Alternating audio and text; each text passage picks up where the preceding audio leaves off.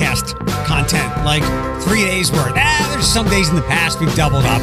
And sometimes we're rolling for ninety minutes. Uh, thank you for the patience. Welcome to the podcast today. If this just abruptly ends, my guest was unable to come through. I'm supposed to record him later on in the afternoon, but I'm looking forward to speaking with him. Um, I guess, well, I don't, I don't know who he was until he got on my radar, but apparently he is um, an old morning show listener. And I love when, um, I mean, that was now over four years ago, may, maybe as long as like eight years ago. Like catching up to seeing uh, how we may have influenced people back then with some of those weird things we did. So that guest on the way, but a couple of things to get to. Um, first, you know I'm a big fan of our library. I greatly appreciate Jason Kuchma uh, coming on the podcast and sharing the great things that are going on with the library system. Um, and I still want to know who ransomwared them. Who ransomwares a library? There's so little pertinent information. You want to find out that Esther's uh, Caldecott Memorial Book winner is like on loan from ninety-two and she's got tens. Of... Anyway, you get the point. I'm going to have Jason back on soon. Also, uh, a friend of mine, Lucas Stahl, is now on his staff. Jason getting all the good people under his ceiling uh, at the main branch and beyond. And so I'm a big fan of the library. And I've told you before, I enjoy using the Hoopla and library apps. I got to be honest with you. Just assume I'm always honest with you.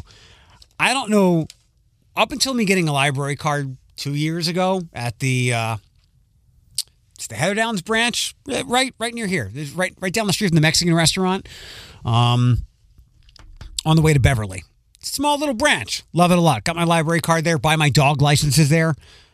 Before then, I don't know when the last time I had a library card was. It might have been when I was in school, like school school. Like high school. What was the name of that branch? My dad, my dad used to take me to the library every week. If I didn't have a basketball game, he would say, we're going to the library to get a book. And then sometimes if my basketball game was near that library, we went to the library before or after to get a book. My dad was always pounding into my head reading. And like any kid, I was like, I don't need to read. Um, I think it, I have a reading theory. The stuff I and maybe you grew up reading in, in school that we had to was not fun. I didn't like all those novels. Now you're reading novels that have been, it, it was like, well, like Y A fantasy. You were reading like Lord of the Rings and stuff. And I realized that stuff is now quite old, but not like Shakespearean old and Dickens. Um, so I, I think uh, kids past my generation in recent years, have gotten to read more fun things for literature and English than I got as a kid. Possible? Maybe? No. I still, I suck at Shakespeare and I suck at symbolism, which is why I did, I needed those Cliff Notes or whatever they're called, Spark Notes now. Anyway, library stuff. I love reading. I've told you this before. I would rather read something than watch a video about it. That's why I don't live on YouTube. It's why I've been so averse to TikTok. If you said you can watch something about a topic or you can read an article, I'm reading the article because I can do it at my own pace. I can skim through it because it might not grab me, or I can read slowly and reread and look stuff up. Um, I use Hoopla, Hoopla and Libby. I think I've bought one book, and I usually buy books through Apple Books. I think I've bought one book in the last couple of years, maybe more than that. Recently bought uh, a book from a superheroologist, Travis Langley. He's a professor. He writes psychology books about superheroes and pop culture stuff. He's done Game of Thrones. He's done all the things that I like. Um, I read his Batman one. There's another edition coming out next month. I just finished his The Joker and Psychology. So I bought that book and, and blew through it recently. It wasn't on Hoopla or Libby, but I am surprised they often do have recent releases to borrow. Now, the only weird thing is um, there are only a limited amount of copies per a particular library system. So, for instance, if everybody goes on to their music streaming service of choice and wants to listen to the same song at the same time, you can. If you try to do that with these books, it doesn't work. Only like five people could borrow that book that I just mentioned. But I find suggestions. I look for something else because, again, it's all free. And like uh, Some things don't change. You still get to borrow it for three weeks, twenty-one days. So the library put out an infographic, and I'm going to run through this. Um, we have all tried, we, we've had to do personal deflation. The hell is that? Costs have gone up. Mind you, uh, my therapist was kind of aghast today when I told her, yeah, when the calendar flipped, my copay went up thirty percent from fifty dollars to sixty-five dollars. I have a low-ish high deductible plan, like fifteen hundred dollars, but I get drilled with the copays. We're all we're all looking to save money. So I don't expect you to do all of this, but with more streaming services now than ever, and less people, I think, more than ever having cable, um, we churn in and out of some.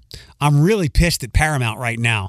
I only get it for uh, Star Trek Discovery, and the thing is on hiatus right now, and I can't churn out of it with how when the show comes back, so I'm stuck in there.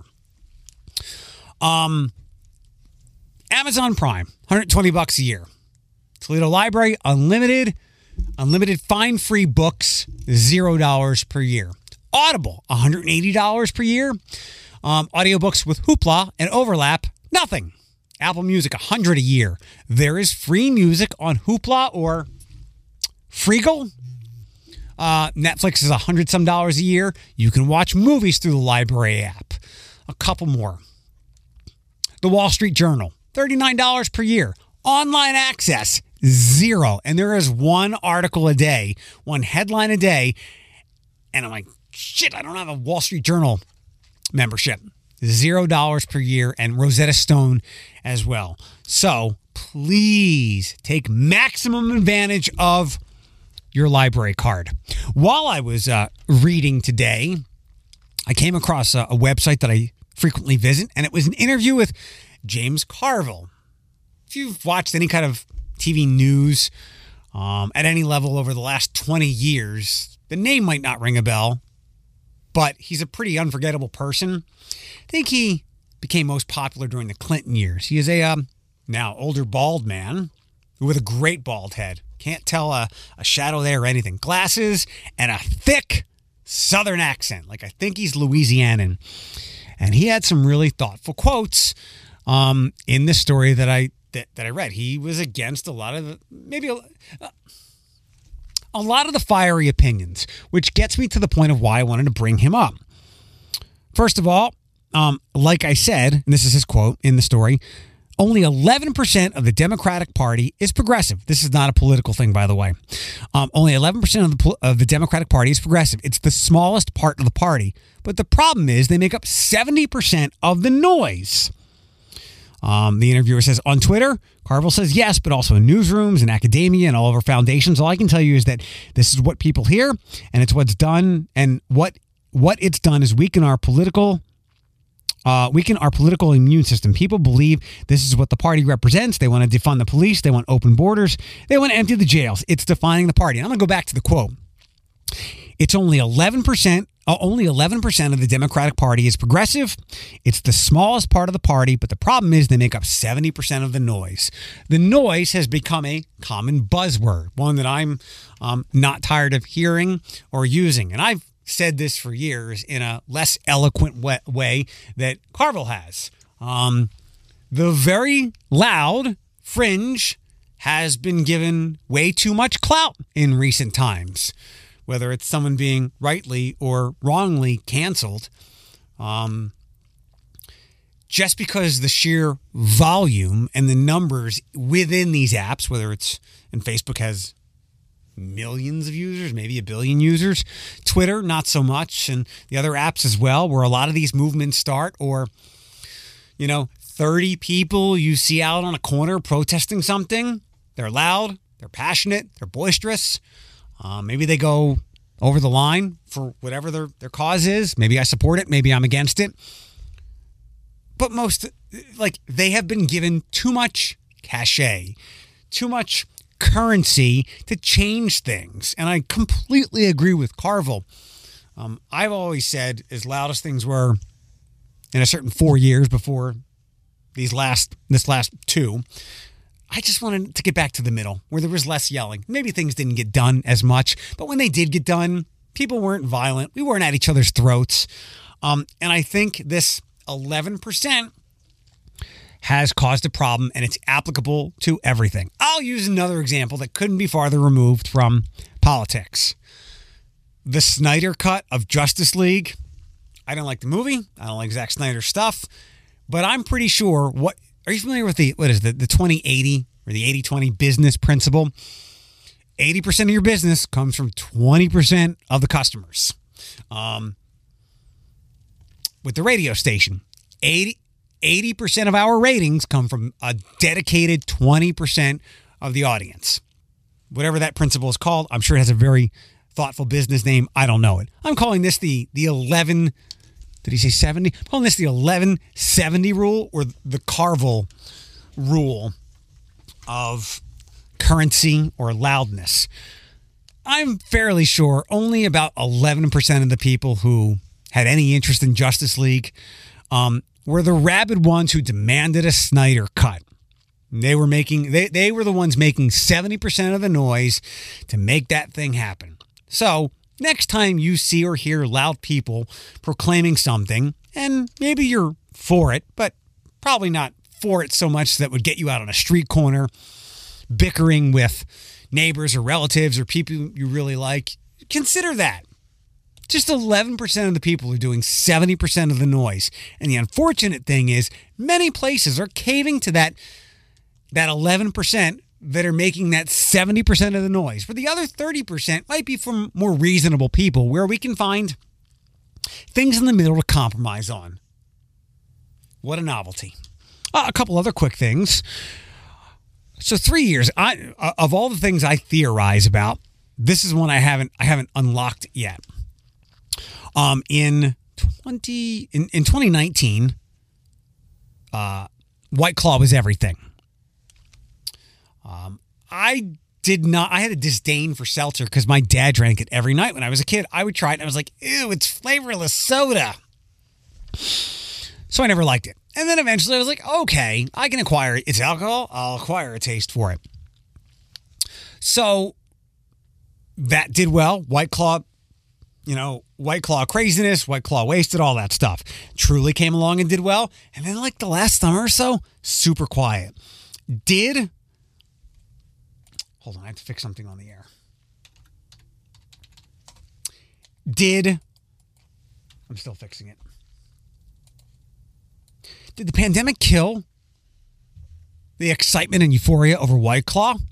Seemingly. I mean, granted, we couldn't do as many social parties together, at least in twenty twenty. But last year we got back together. A lot of people vaccinated, doing more things. Um, other players jumping the market. They certainly did. More options, and that pulled away from the popularity. I mean, last last year, like High Noon was seemingly as nuclear as uh, as White Claw and Truly were. Yeah? Well, you can add another one, and I'm looking for the answer. Why isn't White Claw as popular anymore? And maybe it's just Occam's razor. There are there's so many other choices, and maybe they're just as good or less expensive, or both. Simply Lemonade. Uh, they're a brand underneath Coca-Cola, and they're hopping into the alcoholic market. Um, Simply Spiked Lemonade. I think there's already a Mike's Hard Lemonade. So now there's Simply Spiked. Four flavors: lemonade, strawberry lemonade, which sounds really good, blueberry lemonade, and watermelon lemonade. So something else to add to what to look forward to, to drink, wherever you may be doing that in the spring and summer. I saw that there's something called the Enclave at Fallen Timbers that's been approved for zoning. Um, there are some things that you know of that I can't think of off the top of my head. A little esoteric, outside the box, not so popular, and I'm a big fan of those places. Again, I can't think of them right now. Fallen Timbers is definitely one of them.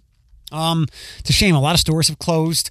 Um, I don't think the vision for that place has worked out as people had hoped. It was here.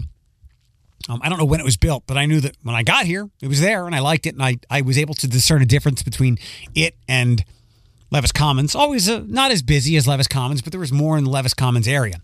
I guess there was supposed to be more at Fallen Timbers. And unfortunately, over the years, of as shopping malls have, have eroded, um, a lot of empty storefronts, unfortunately. I still like it. It's where I enjoy going to the movies. Uh, the P F. Chang's is there. There's a Red Robin. There's some other stores. There's a chi- there's stores I can shop at. The Enclave at Fallen Timbers appears to be some um, living that will be erected off of Black Road. So a couple of modifications outside of the shopping center. And I guess kind of like uh, the really nice apartments at Levis Commons. This will be something similar to that. I don't want to see it get too crowded there. But for that mall and shopping area to survive, if it will at all, I'm surprised in, in a lot of ways it's made it this long. It does have some good anchor restaurants. Um, it could use a couple more things around there. And uh, more Whitmer news in the news. Last week it was Katie Peters explaining the challenges of all the duties she encounters throughout her day, um, using her positivity to the max to get it all done, and uh, her viral TikTok. Today, um, Matt Eberflus, I hope I said that right. He is uh, he's an N F L head coach. I believe he just recently came from the Colts. He's now going to be the head coach of the Bears. He will be tasked with turning former Ohio State quarterback Justin Fields into a viable, starting, winning quarterback for the Bears, which they've actually never had that person in decades.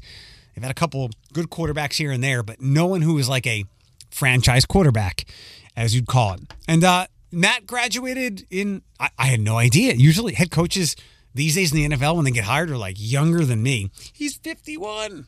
Uh, he graduated in nineteen eighty-eight, Whitmer graduate, and then went on to play for Hall of Famer Gary Pinkel um, at U T. So um, if there was another team you might be looking to have an eye on, there's one, because they are coached by a Toledo guy. If this podcast abruptly ends, we did not get my guest. If we did, here's Colin Flanagan, and I have a lot of questions for him. Colin? Yeah, can you hear me? I can hear you. Can you hear me? Perfect. Yes, I'm, I can hear you loud and clear. You have a very serious, deep voice. This is not what I was expecting. Well, I, I can't say that's a bad thing. Um, no, no, not at all. I'm I'm recording, so um, thanks for taking some time. Oh, of course. Um, so did I get this right? You're a former Morning Rush listener. Yes, I was a big fan uh, when I was in high school. Um, I was a huge fan of the Morning Rush. You, even at that age, were not old enough to be listening to some of the content on that show.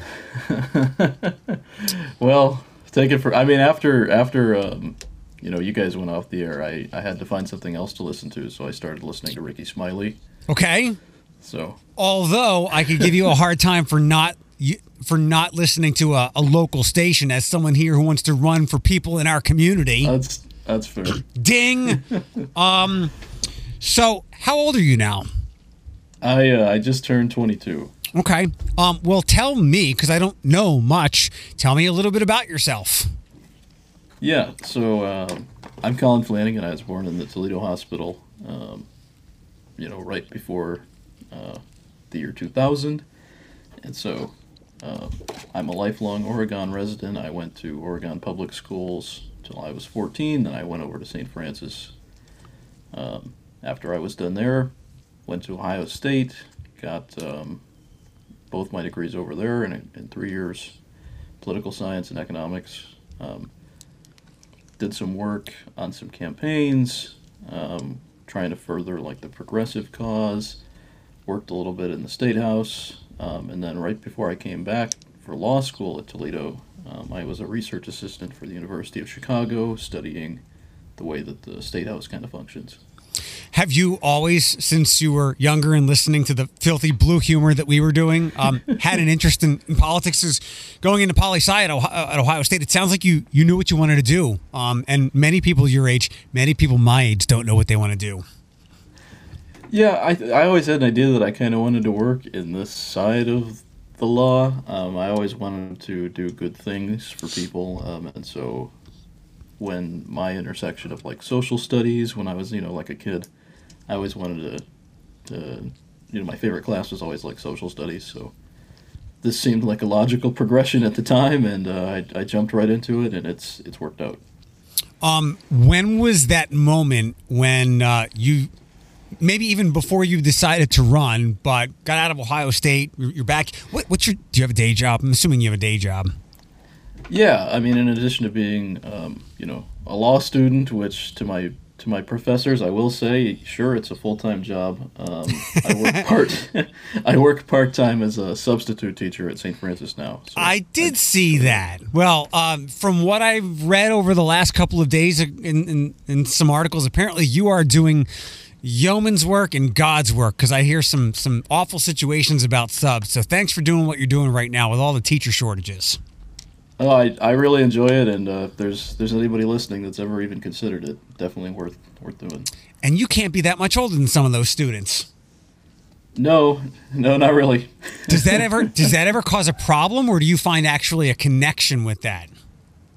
Uh, certainly, you know, I think I connect better with them than, you know, some of the older teachers, but I don't think it's a huge problem. When I get like freshmen, Um, they don't bring it up as much, but the seniors like to, to poke and prod a little bit. I, I can imagine. I can imagine. Um, well, thank you for doing that, and I'm glad that you're back here. So when was that moment, maybe before you decided that you wanted to run, and, and I'll let you explain all that in just a second, uh, the, the technicalities of it and the details.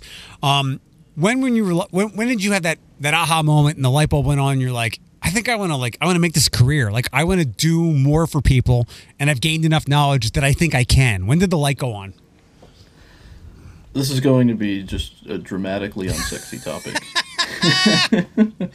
This is this is a very inspiring question you've asked, and I'm going to respond in the most boring way. Um, I was working at the State House, and we were getting a lot of emails about the way that the state was investing retiree pension funds. Oh, you're right. Fuels. Super boring. Super boring. And I thought to myself, wow, this is it. This is exactly like, well, think of it this way. The state was completely mismanaging these funds and, and trying to prop up like failing business ventures of its, you know, corporate friends. And so that really inspired me at that moment to to know that I needed to make some kind of political difference if I wasn't sure of it already working at the State House. I have known you for, let's see, less than eight minutes, other than, you know, some brief exchanges here and there. Um, and I can already tell you are some, you, you yourself believe this, and maybe other, you are an old soul. You are different from your peers, aren't you? I've never identified myself that way, but I've heard it probably since I was like four. Okay. And I'm, yeah. I'm saying that as a compliment because I, I am much the same. I am much the same way. I'll tell you this. Um, I was very averse to ever joining uh, the Morning Rush at that time because I had seen myself evolving past that. I was like, you know, music is on the is on the internet. What do you need radio for that anymore? And you don't need to do the blue. I don't. I wanted to move away from the blue humor and not necessarily mm-hmm. be super serious, but to have these kinds of discussions. So I had to adjust a little bit of myself and fit myself in. And thankfully, they were they were welcoming. So I uh, I know what it's like to be a different kind of egg, and I appreciate you um, for having the interest that you've already um, articulated. Was that was that retirement pensions of older people again? Yeah, that was um, you know the the O P R system, the Ohio Public Employees Retirement System. Um, you know there was a pause on cost of living increases and all sorts of mismanagement going on. Um, and I'm going to guess you're the only one of your age who has any interest in that, maybe uh, like within three decades of your age of having interest in it. So I commend you for that. So let me get to go this direction with this. Um, how about, you know, you know Dan Ortiz probably more than a little bit, right? I Yeah, I've, I've met Dan pretty okay. well at this point. Um, Dan is getting super charged up these days. So um, he wanted to rally people like himself. And I totally get that. That's been a thing for for generations. When I was growing up, it was M T V, Rock the Vote, and Bill Clinton in sunglasses. It's it's always a challenge. Um, I'm guessing you want to jump head into the swamp, and I, I'm sorry to use that metaphor, but I'm I'm gathering that you just want to dive right into the deep end of the pool. Would I would I be in, incorrect with that, or, or right on point? No, I think you're right on point, and I'll I'll back you on it because it needs to be done. There's got to be somebody who comes into it, especially, I think, from Toledo or Akron or Dayton or all three of us, because these are cities that have been in decline while, uh, you know, places like Columbus and Cincinnati have prospered. Um, well, I, again, applaud your effort for jumping into that swampy land. Um, what makes you, I'm sure you've been asked this a million times, but I'll ask you, and I, I haven't seen or heard your answer. What makes you think you're qualified um, to play in that playground where I know it's unfortunately filled with lots of seedy players with uh, with agendas, and even the people that we probably look up to and like. The, I, I think you're a, a Marcy Kaptur fan. There are probably there there are people who. who we would say are the good people, and even at times they have to set their, they have to put their moral compass in their pocket to get things done. What makes you think you're qualified to jump in that pool with these people? I think anybody's qualified to jump in the pool with these people. You know, there's a reason they set up uh, the guidelines to be just, you have to be eighteen and a resident of the state for, sure, what is it, a year or something. But so for that reason I'm qualified, but I also do have the political um, knowledge and, and and know-how at this point to be able to do that with the work that I've done in Columbus. It, it sounds like working in the State House and then uh, going through Ohio State. So uh, a different background than what Dan has, which is fervor and passion to change things, you know, on a on a street level. So mm-hmm. I'm glad you uh, you articulated that. What is it exactly you are running for, and who are you running against? So... It's going to be a tough question to answer, but I'm running for state rep- I'm running for state representative. Okay. Um, I live in Oregon, so no matter what happens, if there's anybody in Oregon that's listening, I will be running and I will be on your ballot when we go to the primary election. Okay.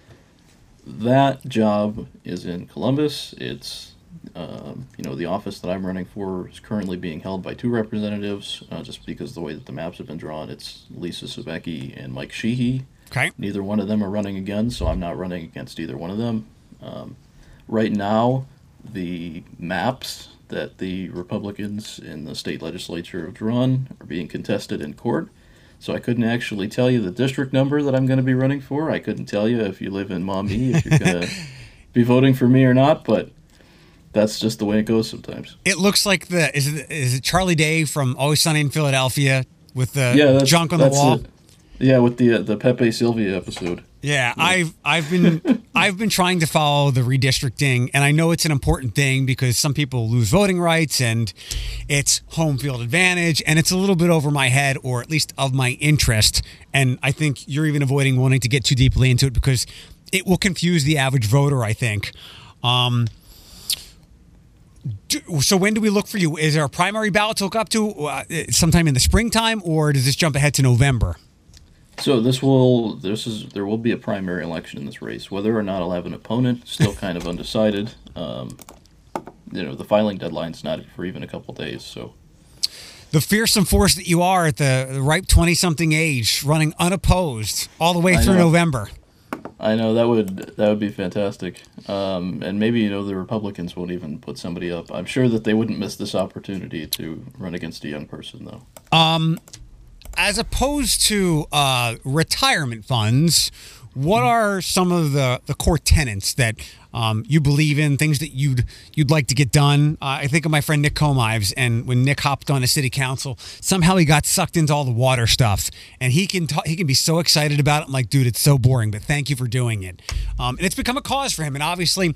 Um, equality across the board. Um, mm-hmm. What are the things that are, I, I, if you follow me a little bit or, or ever, I, to me it's it's animals, um, mental health, and and diversity in a lot of ways. But mental health is obviously at the top of my uh, I, of my list. What what passion yeah. points are at the top of your list?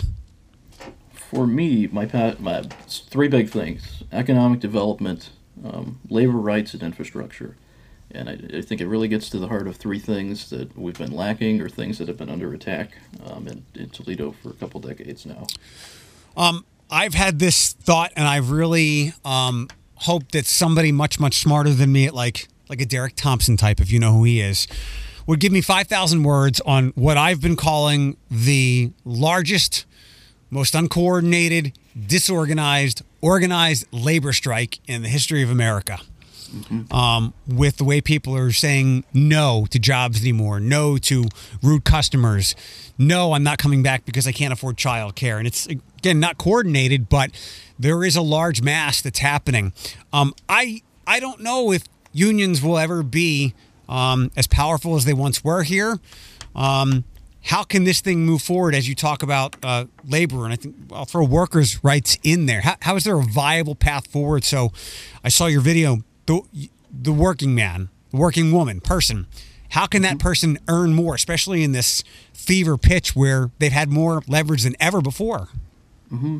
Well, you're seeing it now in sort of this un, un, unorganized strike kind of thing. You know, people are calling it the Great Resignation. Yeah. And I think it's mostly because people are tired of being poor. You know, we see these corporations that posted record profits in twenty twenty during the pandemic. I mean, there's right reasons for that. Amazon um, being one of them, and then part of that is because they deliver, and that's what benefited the most in twenty twenty. But people are seeing corporations post record profits while the rest of us are all kind of struggling to get by, and I think people are getting tired of that to the point where, you know, they're resigning from their jobs because they don't think that the wages they're being paid are fair. And so is unionizing one way forward in that? I think that's true. You're seeing it now with a lot of the Starbucks um, are unionizing. There's the one in Cleveland. It's happening all over the country. I think Amazon's going to be next. Can't there, can't there, can't can't the money at the top, because there is just so much of it, can't they they just break the unions? Because it would they they are on feeble grounds, because at least a hundred years or so ago, um, the pay gap wasn't so wide between employers and employees. Now it's it's massive. And I, I think some of these, it might have been a Starbucks one, it might have been somewhere else, where it just takes a couple employees to pull away from this this union effort, and mm-hmm. you get them on the side of management because you give them a little bit more money, and all of a sudden the cause falls by the wayside. How can we maybe power through that to get... I would love for the gap to close between the C E Os and the workers, and I'm not taking away from the fact that they make very important decisions, but the gap is one thing that's always struck me long before where we are right now. Mm-hmm. It's too big. Yeah. It's absolutely, it's too big. Nobody should be making one hundred and, you know, thirty-six thousand times, or one hundred thirty, you know, whatever it is. Uh, it, it shouldn't even be a question of how big it is. Um, and so I think, to answer your original question, um, the way that we need to go about doing that is, one, we need somebody like me who's going to go to Columbus, people who are going to go to Washington, D C as legislators, and actually fight for better labor rights um, and better funding for things like the National Labor Relations Board, which can actually enforce laws that we have on the books um, that stop union busting practices like this. And then I think there's other things, um, laws that we need to look into, um, you know, that, that would actually strengthen um, the work, the working men's uh, power in this kind of agreement. Um, you talked about um, infrastructure, and what was the first thing? Gro- area growth, job growth? Yeah, economic development. Uh, just there generally. We go. I have a different perspective of that because I just got here in twenty thirteen, and the only arrow that I've seen in Toledo in the region is it might not be always ninety degrees up, but the arrow's been up. You have a different mm-hmm. perspective of that. I also, what caught my ear in your uh, in your video was you see that young people are leaving. I have a different perspective, and again, that's why I wanted to have this chat. Um, of all the places I've lived, Philadelphia, uh, Florida, Orlando, Florida, Detroit, uh, Saginaw, I was here another time, Allentown, Pennsylvania. Of all the places I've lived, this is one place where I found that more young people actually stay. Like, and maybe it's because of the University of Toledo is an incredible um, medical and engineering program, and there are a lot of those jobs here. I, I've seen a lot of young people stay, but you see otherwise, and maybe that's because of the lack of jobs. What's your perspective, and flush out or suss out the economic development issues that you have? Yeah, so I'll put it this way. When I went to Ohio State, I was in a seminar. It was like a senior economics seminar, and I'd been given this just extremely, um, you know, boring project that I was supposed to undertake. It was all of us, and the goal at the end was to give a presentation. Well, my topic was on how we should revive Ohio's economy. Luckily, I got luckily I got that one and, and not something else. But um, so I'm giving this presentation, and it's going horribly. Um, it's like eight a.m. on a Friday or something, and I'm asking these these seniors in Ohio State, how many of you are from Ohio? Um, you know, eighty percent. I said, raise your hand, you know, if you think you're going to stay here after you graduate. About eighty percent of those hands go down, and, and so now we've got like five people in the room who said they're going to stay. And I said, do you think it's because there's a lack of opportunity here for you compared to what you could make elsewhere, say in New York or California or at this point Texas or Florida? And I got most of the hands back, um, people that said they would stay if they thought that there were jobs here for them in Ohio. And so I think we're losing some of our top talent, um, top homegrown talent, to places on the coasts. Not to say that some of it isn't staying, but I think that we could we could keep a lot more of it, especially in Toledo. Um, one of the things that I've heard from people when I go out into the community and, and talk to voters so far is that their kids have all left for Columbus, their kids have left for, again, New York City, they've left for Boston, just because they think that the jobs are out there. And so I, it, to some degree, I think there's truth to that. I was inspired to come back because I wanted to fight for the city. Um, it, it's interesting. I'd like to, to follow that string of, of those people and whether they went to those places and maybe they came back because somebody gave them ninety thousand dollars out of college to start, and now you have a five hundred square foot room in Manhattan. And maybe that's mm-hmm. just not your lifestyle. Um, you do learn things once you uh, you get out there and you see that maybe what you wanted isn't exactly what you wanted where you are. Um, I think people do have a great amount of pride here and, and want to see um, this area, Northwest Ohio, Toledo, continue continue to grow. And um, I'm... been watching the development out in your area, where I think the old Kmart location has some retail and residential development. Mm-hmm. And I think the city talked about um, creating some kind of like a mini miniature entertainment district, which has to be done because um, as uh, Maumie's mayor said, we compete with Sylvania's downtown and Maumie's downtown, but also Napoleon and Defiance and everywhere else. So yeah. um, I'm pleased, but it's not really up to me because you have a pulse on these people. Um, are there any pet projects in this area that strike you or you've seen elsewhere that you want to see implemented here? Yeah. One huge thing, and I've said it to everybody, if I lose this election, my number one priority will be to help facilitate in any way that I possibly can the redevelopment of East Toledo and Main Street. Um, My my grandpa owns, it's it's a cash register business next to Frankie's. And so when I was a kid, before the recession, um, I would go down there all the time and, and make boxes up, you know. That was my job when I was, was four or five. Um, and so when the recession hit, I remember noticing boards up in windows in places that used to have people in them. And I, I think it's a real shame that that area hasn't come back. Um, and, and I think that that's something that we need to be focused on. Do you have have you run into Alfonso Narvaez? He ran. He's run for council a bunch. I know who he is. I've never met him though. Okay. He seems like a, a big East Toledo cheerleader. How about Danny Morin? Uh, he actually, you might have heard his music on the old morning show. That's C F I T H. Oh. Okay. Um, Danny is a, a, a major advocate of the Ironwood neighborhood. Um, I never cracked East Toledo jokes. I swear to my grave on that. Because um, everywhere I've been, I've downriver jokes in Detroit and all the stuff. So I, I would experience them before I would actually utter any jokes. Um, I, I think things seem to be trending in the right direction on the east side. You kind of have a couple of bookends between the Glass City River Wall and uh, what's coming with the, the River Walk. Are you leery about too much commercialization, too much gentrification, um, to overlook what your vision is? Yeah, the number one goal when you do any kind of this development, I mean, the number one goal is, you know, to develop. The second thing that you have to keep in mind is that you don't want to drive people out so that they, they can't live there anymore. Yeah. Um, and so that it has to be done in a way that's affordable. Um, and I'm, you know, I'm sure that there are plenty of, of government staffers who would have a better answer than this on me, but it has to be a priority. Yeah, uh, I think happily, um, there's some people younger than me, so we'll call them millennials. I, whoa.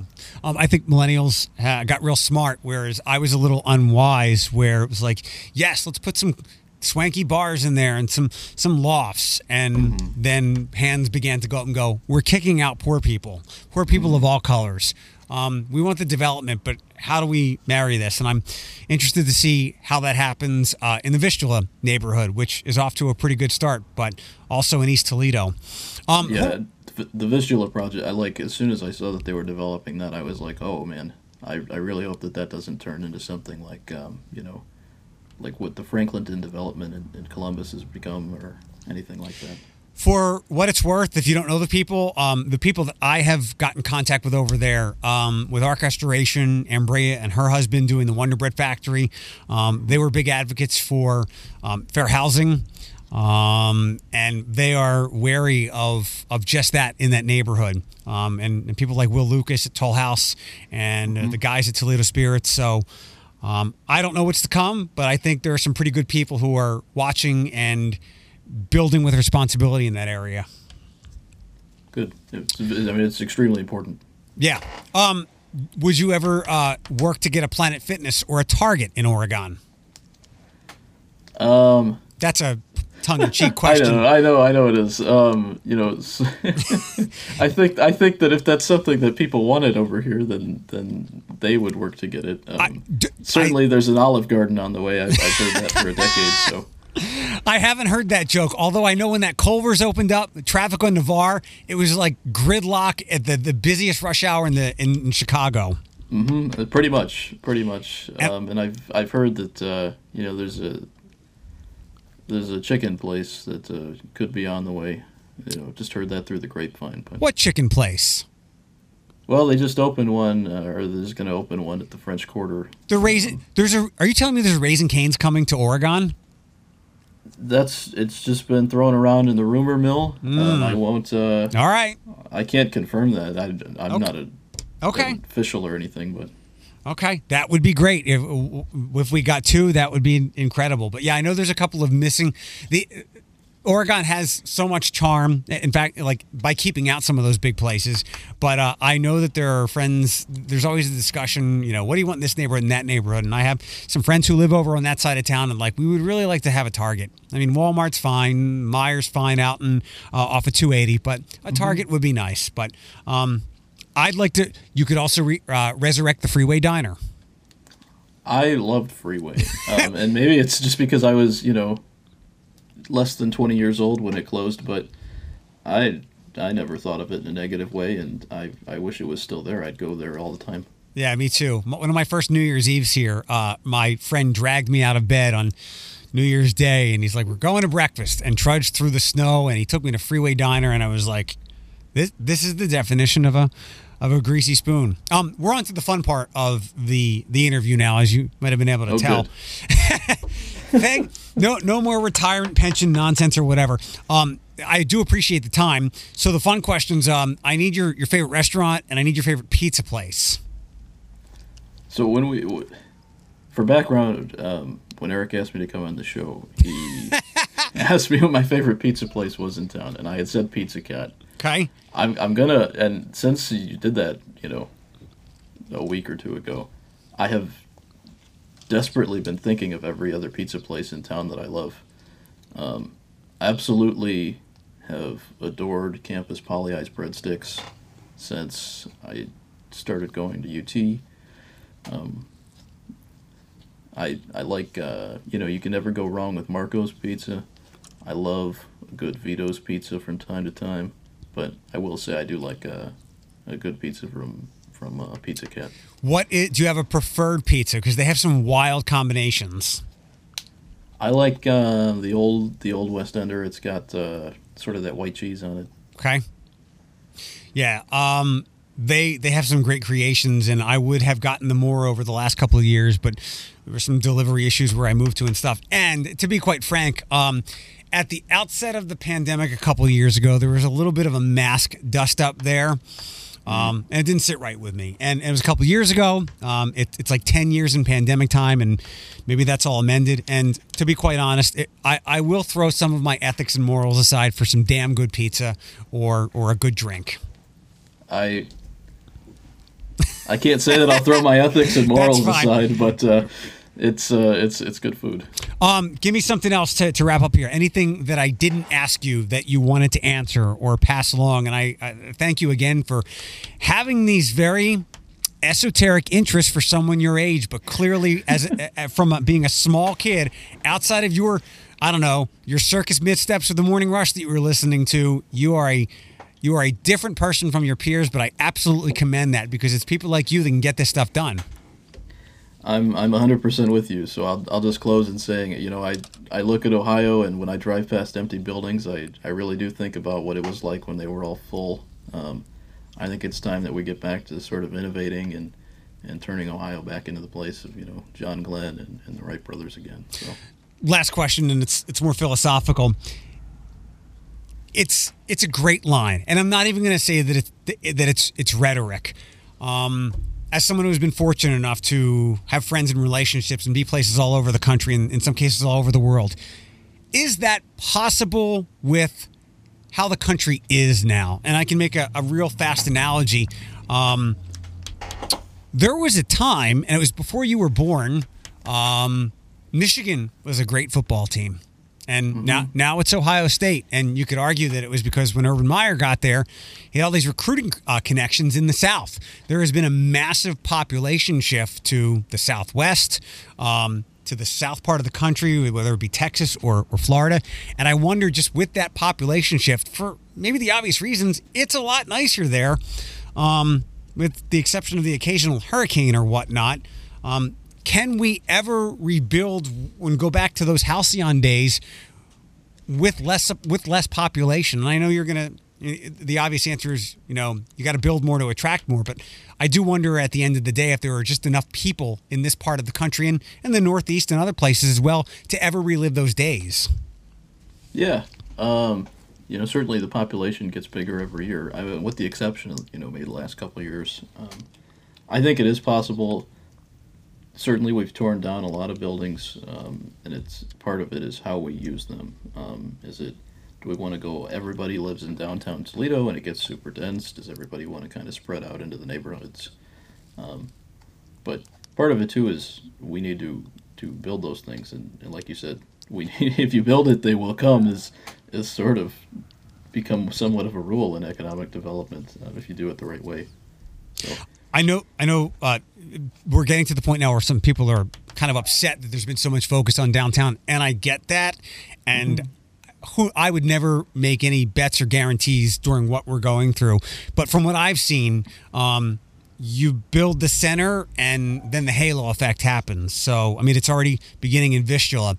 Uh, I'm, I'm hoping, because I have a soft spot in my heart for the old South End, and I do think once downtown is complete or becomes too dense, or mm-hmm. you know, the people that started it were like, oh, it's the, the, the common people are here now. We're moving out. Um, the same thing will happen in the outlying neighborhoods. I, I suppose, I, I think it's possible, um, you know, with any kind of new thing that you bring in. This is a saying in the economy, right? Anytime you, you make a change to one thing, three other things go wrong. And so yep. it's just this constant battle of always trying to fix things. And you'll never be able to please everybody, unfortunately. Um, if this doesn't work out for you, uh, you need to put this voice to work. I will put that voice to work of yours, which is probably another thing you've you've been told. I, uh, I mean, for what it for what it's worth, I've done some singing over the years, but I'm not uh, I'm not on Spotify or anything. I could get you to, well, whenever uh, whenever Ving Rhames gives up his Arby's gig, I can totally hear your voice in those spots. Okay. um, Colin Flanagan, thanks for the time. Thanks for listening to the show. I, I mean, I, I poke fun of it, but it was an important part of my life. I'm glad you were disappointed that we went away. Um, I'm glad to have reconnected with you now, and I'm, I'm very glad. And um, I think I can be totally supportive to help you as you move forward. Um, regardless of, of political stuff, um, if you're for a working person, you know, that can be a Democrat or um, or Republican, in the same way that, you know, with my stuff, mental health, it, it doesn't pick Democrats or Republicans. These are common person causes, and I'm glad you are willing to stand up for them and have the knowledge and experience at such a young age to do so. Yeah, one hundred percent. Um, and, and thanks for having me on the show. Awesome. Thanks, Colin. Be well. Yeah, you too. Thank you.